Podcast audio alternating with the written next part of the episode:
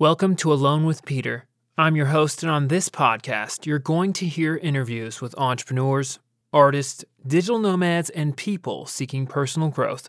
We'll dive deep into what set them on their journey, where they are now, and how their story can impact you, including any helpful insights if you aspire to take a similar leap of faith. No matter where you are on the journey, thanks for spending some quality time alone with Peter. This episode of with Peter is brought to you by Sagebrush Coffee Roastery. There's nothing quite like a good cup of coffee. That's why I've always made it a point when traveling to try out the local cuisine and find the best coffee shops. From the Instagrammable coffee of East Asia to the classic cafes of Western Europe, I've tried a lot of coffee. And let me tell you something nothing has quite hit the spot like Sagebrush coffee. Sagebrush is an online coffee roastery with a wide variety of single origin coffees you can order from the comfort of your home, knowing that your coffee is so fresh it isn't roasted until after you order. But what makes Sagebrush so special is their dedication to the farmers and producers who make the coffee. Sagebrush's goal on a fundamental level is to allow the hard work of those producers to shine and to be rewarded for it. If you're interested in the process of coffee while becoming a more conscious consumer, Sagebrush is a goldmine of information. Along with their selection of coffee beans to purchase, Sagebrush has an extensive archive of free educational blog posts that are built into their website to help shed more light on the world of the coffee industry and how your purchasing power impacts that world. You'll learn the history of specific countries of origin, see breakdowns of various coffee terminology, and find quick blurbs about family business updates. If you're interested in learning more about the world of coffee, Sagebrush is a great place to start. And for a limited time from now until August, you can save 10% on your next order of coffee beans by visiting sagebrushcoffee.com forward slash AWP10 or by using the promo code AWP10 at checkout. What's your name? Alone? Who cares? Alone. Alone. Did you say Peggy? Alone. My name's Penny, Penny Pretty. Alone. Alone? Alone. Alone. Alone?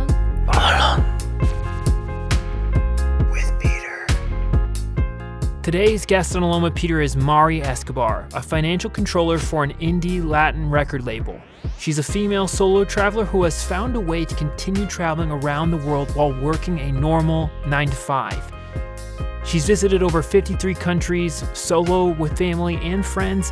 And if you are someone who's felt like it's impossible to travel while also having a normal job, well, this one's for you. In part one of our interview with Mari Escobar, we'll be diving into her professional and personal background, as well as her love of travel. How did moving to the US for college impact her? And how does she find a way to travel the world with family and friends? I can't think of a better interview to cap the finale of season two of with Peter. This is the final three part interview of the season before I move off to Japan, and you're gonna have to stick around through the end because man, is it a doozy. All right, let's get to it with Mari Escobar, only on Alone with Peter. Today we are joined by a very special friend of mine, Mari Escobar, and uh, this one's fun because if you have listened to the podcast for a while, you maybe remember I talked with somebody from the Big Four named Tanner Cumbias, and I met Tanner in Vietnam. Well, guess what? I also met Mari in Vietnam, and Mari also worked for one of the Big Four financial firms.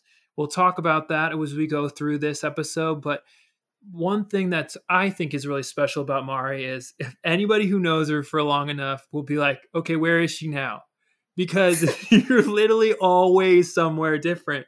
You're always traveling, you're always going on some kind of trip. And I can't wait to dive into what that looks like. How do you prioritize travel? Because you have a normal nine to five plus job, right? And I think most people, they, they think that's not possible. So we'll talk about your travel experience but we'll also talk about what you do for a living, um, get into solo travel a little bit, especially as a girl. I think that's going to be an interesting topic and just catch up on some travel stories and stuff. So, you know, with that in mind, Mari, how, how have things been for you lately? Hi, thank you for that introduction. It's very true. Nobody asks me like how are you. It's like where are you now? where are you going next? So Yeah. yeah, doing good. Now in LA, I'm kind of I've been here for a couple of months, but you Yeah. know I'm taking off in a couple of weeks Nice. because I gotta keep it going. yeah, where are you to next? I am going to Europe, so I'm doing Paris, Italy, and Dublin. Nice. You, you never get tired of it, do you? Of course not. Never enough. Yeah, we're gonna we're gonna talk a fair amount about these different things, but along with Peter, we like to go through different segments. So this is the three part interview we're we're we're all uh, strapped in for here, and starting in part one, we're gonna be talking a little bit more about your background, right? So I want to talk about your professional background, your personal background, and also kind of dive into your love for travel. So I wanted to start with um, where are you from originally? Yeah. So I grew up in Puerto Rico, and then I left uh, for school. But my father's Panamanian, so that's kind of like it was always an excuse to travel to go visit family. So that was part of our my upbringing, I guess. But yeah, born and raised in Puerto Rico, and I've been in the states, let's say, on and off like ten years. Yeah, and you mentioned that you mentioned your dad. Uh, Your family's played a pretty big role in in why you love traveling so much. Do you mind sharing kind of what what traveling growing up was like for you guys? yeah uh vacation was always like very important. We at least would plan like one big trip of like two weeks somewhere mostly europe and we would usually have that sometimes plus going to panama you know to visit family so those were like two big ones like usually around the summer.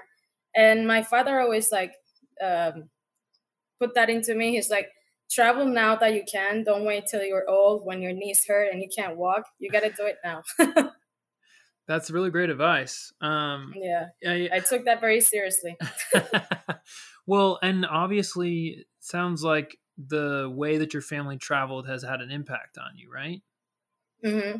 We like to do stuff, explore. Like we're very practical. We don't do like super fancy vacations. You know, three star hotel will do, but we go in and explore for like twelve hour days and just walk around, get lost, and get to know the place. We're not all about you know have a fancy dinner, sit down for like three hours, and then oh now we're tired. No, even with my parents, like we we go out early in the morning and we don't come back to like midnight. So it is all about doing stuff when you're on a trip. It's not necessarily about relaxing.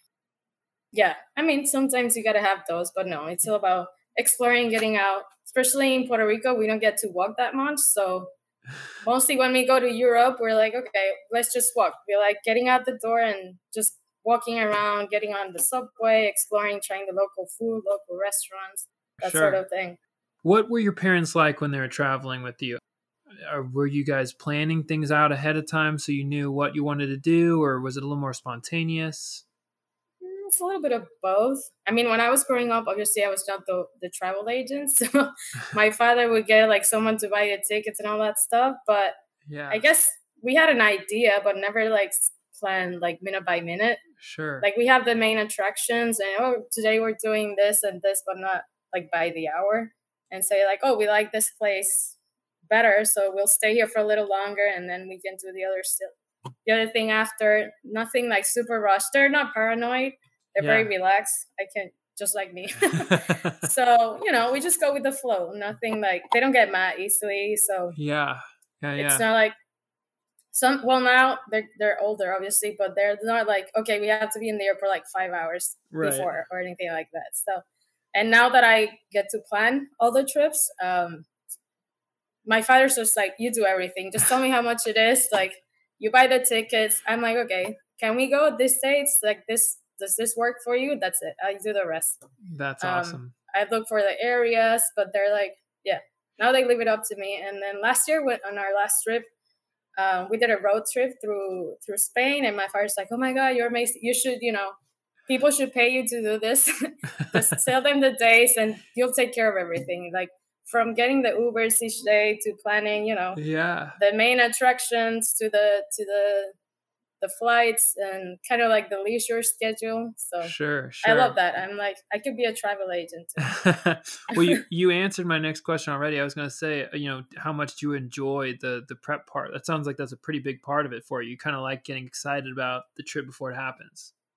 I do, but I'm not too big into research. Like I'm pretty lazy when it comes to that. I like like right Yeah. now I haven't done any research of where I'm going. Like most Sure. places I've been to, but like sure. there's one Cinque Terre that I've never been. I I probably go at, the airport. I'd be like, okay, what what should I do? yeah. I book a hotel. I have a general idea of the schedule, but not like yeah. I can I can get very lazy. I but I, I do like looking for flights. I'm okay. Let me see. I'm like, yeah, I'm one of those that at the office, like I'm like, okay, how are the flights? I I'm kind of the same way. I don't know if uh I'm trying to remember what I be okay, so I asked Tanner this question. Like I said before early in the podcast, the three of us met in uh, Vietnam and the three of us traveled together uh, for a little bit of time and then each of you individually I spent some time with traveling. But uh, I, I, this the question I asked Tanner was, "What was your first impression of meeting each other?" and uh, and I'd love to hear your thoughts, your first impressions of meeting both of us, or just in general that trip. I think you guys were already together at the hostel, Oh, and we were waiting for a tour, right? That's right. I'm like, well, you know, there's right. like two Americans. They seem easy to talk to. yeah, yeah, Nothing more than that. You seem cool, like approachable, and we were doing the same thing. So sure. I was trying to make friends, as everybody does in a hostel. So No, you're right. I uh It's one thing I liked about the hostel experience. It's kind of like uh it's easy to figure out okay, who's going out and doing stuff. And if you're not as big of a planner and you like to be a little more spontaneous, it's easier to be like, "All right, what are you guys doing? Oh, that doesn't sound very fun. Yeah, Let me talk to these guys over here, you know? Yeah, I always try to get like the what's that like a free walking tour? I think something Yeah, along yeah, those yeah. lines. I try to get those out of the way when I get first get get to a place and get an idea of what's what's there, and then whatever I like, I can go back to it later and like spend some more time. But you know, get a little bit of the history, see where I am standing. Sure. Well, and especially nowadays, it's pretty easy to just not be that planned out because you can always look it up. Even though- even if you're in Southeast Asia, you can use the internet, so it's kind of easy to just be like, ah, what does everybody else want to do here? You know, look up Yeah, best things to do and blah blah blah. So and now with COVID, it's kind of even better not to plan too much because it can change in a heartbeat. yeah, that's a really good point, and I think we're going to touch on that a little bit more later. Yeah. Um, one thing I'd love to do in part three is kind of share some tips for people who are looking to do more solo travel uh, themselves. So this, you know, it's interesting to hear how different people go about planning for planning for travel and what they enjoy about travel. But I want to I want to step back a little bit and talk a little bit more about your personal and professional background for a 2nd Mhm. So we got an idea of what it was like for you, your family growing up. Uh, loved to travel a lot. You moved to the U.S. for college. Was that the first time? For school in Boston. Yeah. So, so tell me about what that was like for you, because that's a pretty big culture shift. Moving somewhere, not just visiting, but moving. Did you feel prepared for that, or what was hard about it? I mean, sort of. It, you know, when you like traveling, so it's like it's kind of like another trip. and then it's college, so it's fun. And then I already like a lot of people from my school. It, I went to Boston in Bentley University, so I, from my school they push you kind of like to go to school in the U.S. So I already knew some people there, also like in Boston. So you know, I was moving into the fun, getting Sure. out of Puerto Rico, exciting, like meeting new people, that sort of thing. So it it was fun. It's not like I wouldn't say exactly culture shock. Maybe it was later as I started meeting more international people. Sure. Because in Puerto Rico, you don't get that. I mean, you get a few like Americans, but it's not that um, So cosmopolitan or that was kind of one of your first times meeting international friends. Was one of the first times you really felt some of those culture shocks. Is that fair to say? yeah. My father in Puerto Rico, I'm like, I kind of became also I came because in Puerto Rico he had like a lot of like Indian friends. Like there's not that many Indians in Puerto Rico, but he- yeah, I wouldn't imagine uh, anyway. yeah our neighbors are indians and so like you know they Yeah. have their own crew and then they would always invite us to their like new year's eve parties and stuff like that and i would love the food there i always got so excited especially because i'm a vegetarian so you know we don't have that many options like there's no Indian restaurants in Puerto Rico, maybe one. Yeah. So that sort of thing I really enjoyed. And then when I got to school, I got to make my own Indian friends. So I was like, oh, you know, I, I'm following my father's footsteps in that in that regard. Yeah. Do you think that uh, your family's love for travel is really why you love it so much? Like that experience was so positive for you? Is that why? Or it's Oh, kind of something of your own at this point? that and then also as I started meeting more people in college, like I would say I thought I always traveled. Like in high school within my group of friends, I was one of the ones that traveled the most, like with my family mostly. Um, or even like trips that they did in school for like honor society. I'm like, I would ask my father, like, can I go? It's in Disney. I'm like, yeah, sure, go. So I've been spoiled in that sense too. I cannot complain Sure. but then yeah uh, i thought i travel but then I've, you meet these people that they go on like weekend trips all the time or they're like i have roommates from like indonesia i had never taken a flight longer than seven hours to europe and Sure. they do what like 14 30 hour 48 hours nonstop total 30 hours like Yeah. they do it like it's nothing i'm like whoa yeah. what is that like Yeah, is that yeah. even possible um so that definitely like opened up my eyes and then i was like where is indonesia i never i never cared about like i didn't know anyone you hear it on the news it's like you know it's so far away but when you you have close contact with these people And it's like hmm, maybe i'll start paying attention and that definitely opened up um, my eyes to global traveling besides europe and the us sure, sure. I mean, it's also funny too because I remember the first time I went to Europe, I was thinking like, not that it's exotic, but like it's different, right? So you go like, Mhm, wow, this is exciting because this is so different. But then when you go somewhere truly different from the U.S. or wherever you're from, you're like, oh Yeah. wow, this is really this. That wasn't exactly the same, you know. That's like that's pretty yeah that's similar to what closer to what that's a know. lot more Yeah. like what I know compared to this anyway. So I totally get what you mean with Indonesia. My father also had like some friends from Spain. But my mom's like, yeah, you were already traveling when you were in my belly, and they would go to like Barcelona a lot. So that for me is like, you know, I that, I think that's why also I love Barcelona because I've been going there all my life, and then and we we knew the locals. That also gives you a different perspective, not just you know the touristy ramblas and all that stuff. so I want to talk a little bit about your college experience some more though. So you got your master's in science in taxation from Bentley Mhm. University. That's that's the one in Boston, correct? Yeah, I Uh, also did my undergrad there. Why why masters in taxation? I because I didn't want to start working yet. it So was my finished- excuse to keep to keep studying and then also it, to become a cpa you need like certain credits so Right. with just the undergrad you couldn't get it so with the they had like a five year program in my school so you would do like one more year after undergrad and then you get all the credits and you, you get another title too it sounds like CPA was what you already had in mind then. Why why CPA? Was your dad a CPA or no my father's a cfa so more Okay. like financial advisor and then i went the accounting route okay. um, but you know it's it's a business school so they they they're pushing you to one of those you know if you want to succeed in the field you need to get that yeah, yeah, um, yeah.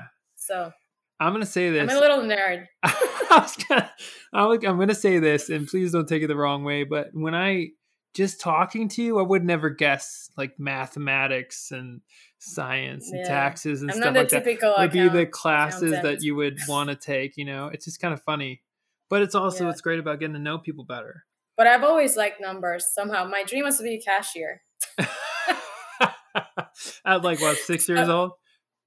yeah that was Yeah. that was like my favorite toy the cash register Oh the, my the gosh, toy one that's and- so good. now you know when you have like the scans like whatever the Yeah, at yeah. the store that you can do self checkout i love that i'm like here's my dream come true Were you guessing how much it's going to cost at the end? or- no i just like the scanning I love that. I love that.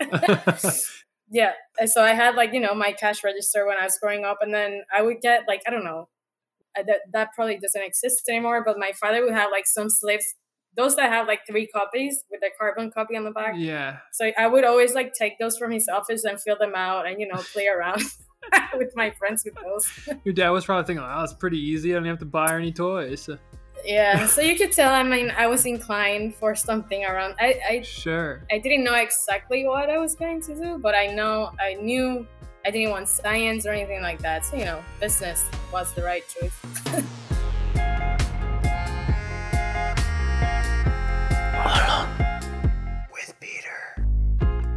You're listening to part one of our interview with Mari Escobar, female solo traveler and financial controller.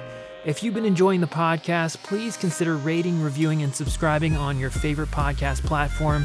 And as we prepare for the finale of season two with the next couple episodes, I want to say thank you to everybody who's tuned in. If you have a favorite episode, a favorite interview that we've done in season two, let me know on Instagram at Alone with Peter. We're wrapping things up before my wife and I move to Japan for the whole next adventure.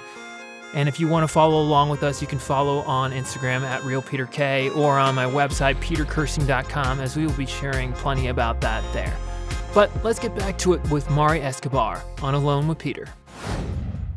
By the time you're going to masters, you have a better idea about what you're getting into, right? So, what is Yeah. it about that type of job, looking back and in hindsight, that you enjoy? Because you're still working in finance. Yeah, but there's so many accountants who hate their job. so I got to be one of those. Yeah. Uh, I mean, I was good at it. It's not like, oh my God, I'm dying to do numbers, but I was good at it. I, I, you could say I enjoyed. I obviously I hated the accounting class, but it's stuff that I could do. it, it was a good. There's always like a a lot of jobs, no matter Yeah. what. So it's it's a little bit more of like let's say a practical decision you know so like here's the way i put it.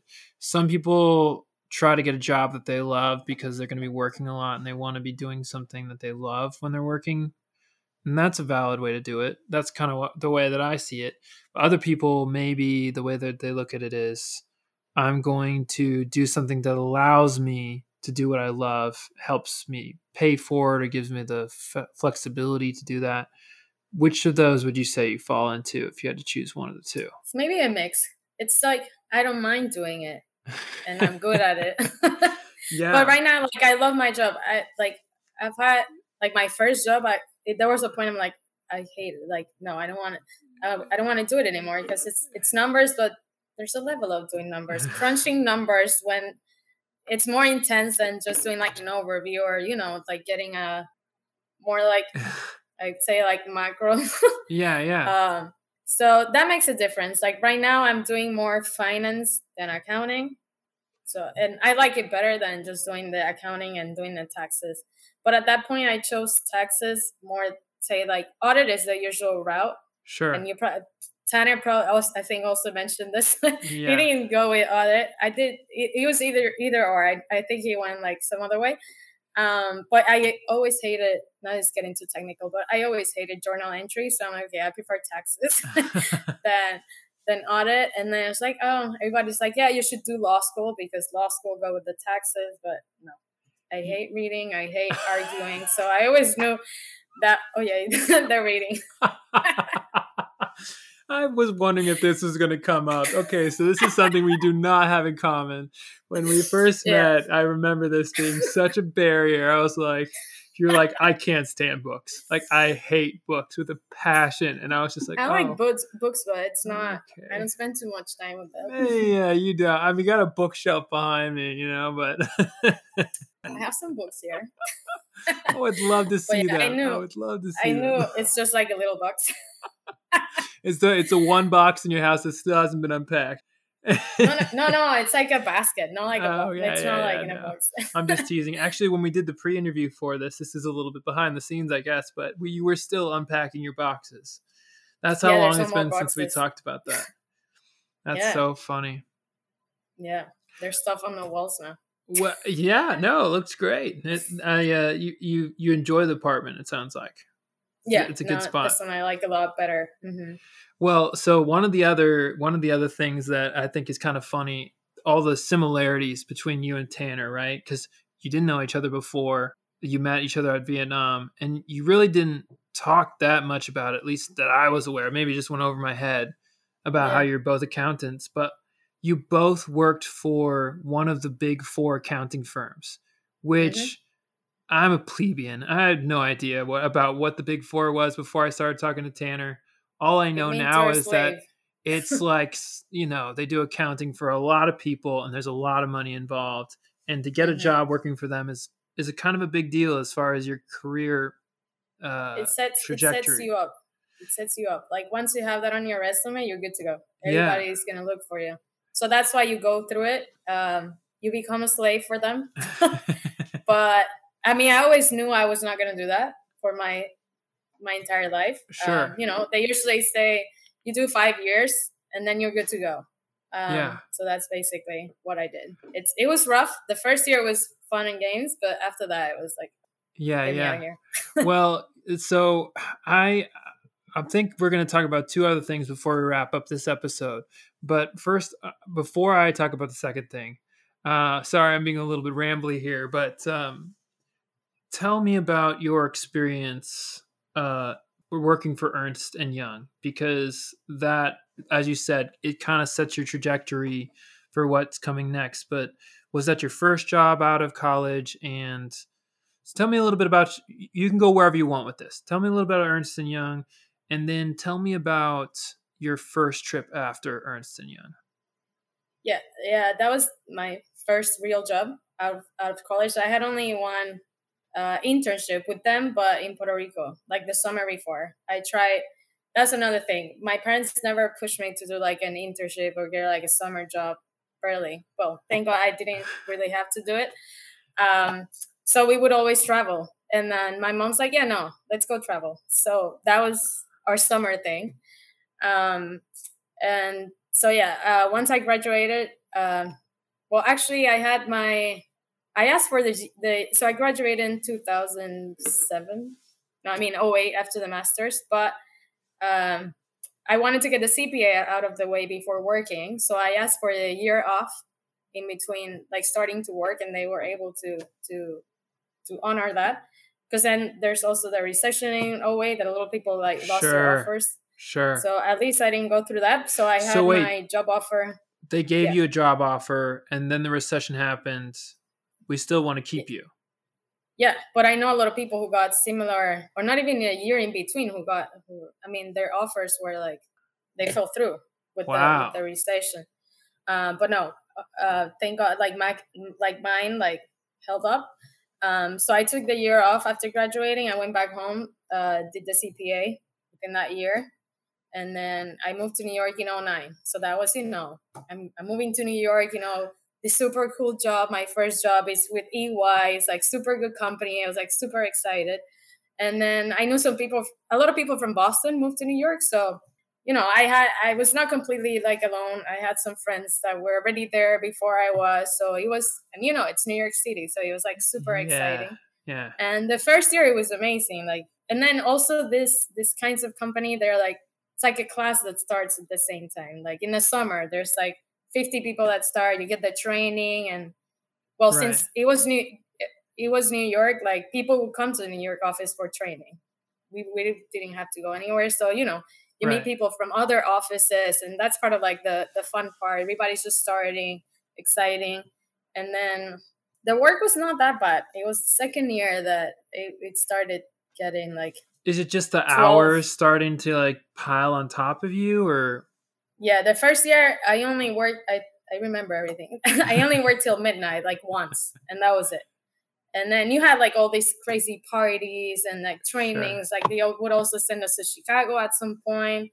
and so, you know it's there's a lot a lot of perks. But then the second year, at least my division, we got a like huge client Hmm, and that changed everything. So there was a lot more work, and then the people is the same. It doesn't matter. Yeah, Um, yeah, yeah, and things changed, and he was like super constant. Like working till like midnight felt like work leaving work at three p.m. yeah. Or like you know just getting out at eight was like oh my god that's so early. Uh, you would always eat in the office because yeah, I never cooked. I'm like I was always in the office. They would pay for our food, so yeah, sorry, you didn't really like have to leave or do anything. You didn't have time to do anything after. And then the the few breaks that you had, you're like, I mean, it's New York, so people don't have big apartments to host like dinners or anything. right. so you would go out and like eat with friends. So yeah, and even then, I make my time to like, as you said, like prioritize uh, vacation, uh, which over there is like with the workaholic mentality is not a thing that they enjoy. Like they always had a hard time approving it for like longer than a week. I'm like, just let me go. was was that the biggest re- I have so many questions that are popping into my head about this because because it's interesting to see for those of you who haven't listened to Tanner Cambias's episodes, check him out on the podcast. But there's some interesting correlations here I want to get into a little bit without uh, spending too much time on uh, on the world of accounting. But the first is is that why you ultimately left EY Ernest Ernst and Young because you couldn't get enough travel time? Yeah. Huh? Was it because you couldn't get enough travel time? I mean, they always gave it to me, but it was it was kind of like a challenge. I think I was. yeah. I feel like that happens everywhere, not just EY. I'm I'm Sure. the one always using all my vacation days. Yeah. Most people like don't even care. They don't keep track of their days, stuff like that. Um, but yeah, it's like too much work. Like Mm. you don't. You would be working holidays, weekends. So Right. like- I knew that wasn't for me. I like doing other stuff outside of work. But wasn't that a wasn't that probably a pretty hard decision I have to imagine because you make good money as a CPA for one of the big four. I'm sure you do, right? Yeah, but by the amount, like by how much you work, like they would always say this, like you you probably were making like minimum wage. Just because you're you just split it with the salary. amount of hours, yeah. yeah, And the thing is, like they know your salary, so there's nothing. right, so It's like, oh, you're gonna like sue them. It's not. You're not the only one. right. they do this, but they know, you know, their name on your on your resume. It's like it's invaluable. So, in a sense, to deciding to leave after two years. I did two three? years, in, two and a half years in New York. Then I switched to Puerto Rico. It was, a, but also with them. Um, and that that's after that I left. It was a little better in Puerto Rico. The Yeah. the hours were not as yeah. crazy. It was never like forty hour week. Um, but So, it was still pretty rough. yeah, it sounds like it just it's a recipe for burnout for a lot of people. Yeah, yeah. That's why people the turnover there is crazy. Yeah. And then when you would talk to people in other like states or around the world, like New York is always the hardest one. so you get fun and games around the city. Like it was in Times, the office, I think they moved now, but it was right in the middle of Times Square. Which sometimes you're like, okay, I don't want to go to Times Square, but other times, you know, it had its perks. Um, but it's they work. The New York mentality is like different from anywhere else. Sure, sure, sure. The other thing that pops to mind, I'd be curious to hear what you think about is if you spend time listening to Tanner talk, tell the dude I would the way I would describe it is frugal.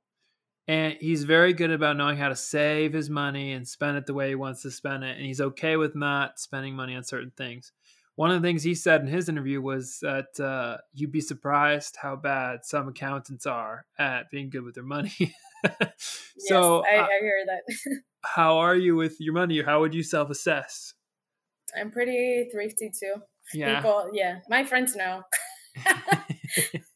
but there, I mean, I do spend my, my money. I spend it on traveling. Sure. I don't.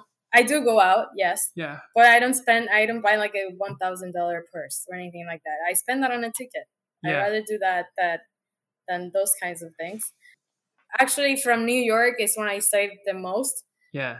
Maybe it it doesn't make much, much sense, but uh, that's what that's what allowed me. Kind of goes with what he was saying, like you know, save to do whatever you want whenever Sure. and that's why I was able to take like uh my fun employment gap months or almost fun years employment. I because like of it. what I, I love that one uh, from what I saved from from New York. Also, you're making you know a lot Sure. of money, good money, but you're working so much you can't you don't have the time to spend it all. I was just about to say that because I was talking to a friend who's a lawyer the other day, and she's like, "Yeah, I'm saving money, but not because necessarily I'm good with my money, because I don't have time to spend it."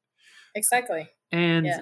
maybe that's good for a period of time. You you need to It save is. up, but uh, When the busy season came around, I was like, okay, it's good. I'm gonna save money. but it's not sustainable. So I think we should wrap up Yeah. this episode with the story of your first big trip after Ernst and Young when you decided to leave. that was actually my first solo trip around Europe, and it was definitely life changing. Uh, originally, I was gonna do just a month in Paris because in one of my travels with my my family, actually one of the one that I didn't want to go, I was like, why are we going to Paris? There's nothing there, like super uninterested, and I fell in love with it. I'm like, I'm moving here. So after that, I always kept that in my mind, and I decided, okay, I'm like, I'm gonna go for a month, and you know, take French just to do something besides traveling. And then it ended up being like almost three months. Um, I kept changing my ticket, and then I was like, so I I did Paris on my own, and then I was visiting people where I had people. Like my brother was in Munich at the time, so I went to visit him. I did like Oktoberfest. I also have friends that came to meet me at some points, and then other friends that I was visiting there. And then parts of it I was completely on my own. And that's when I was like, oh my God, this is amazing. Like I met so many people. Uh, that's when I started doing the hostels and yeah, I know I know I changed after that trip. Like I had to talk to people like I didn't know. I was like I thought I was shy before that trip. After that, I was like, I can talk to anyone who stands next to me because I have no option. Otherwise, I wouldn't talk to anyone for like three months. right. I love it. That's a wrap on part one of our interview with Mari Escobar. Next week, we'll be talking about her solo travel experience and how she maximizes work to pursue travel. Talk about the pros and cons of solo travel, some stories that she can share with us about travel as a female, and how to avoid dangerous situations, and so much more. As we prepare for the finale of season two of Alone with Peter within the next two episodes, I just want to say thank you to all the listeners who have tuned in this far throughout the season, throughout the year. You mean so much to me, and I, I couldn't do this without you. So thanks for spending some quality time alone with Peter, and I hope to see you next week.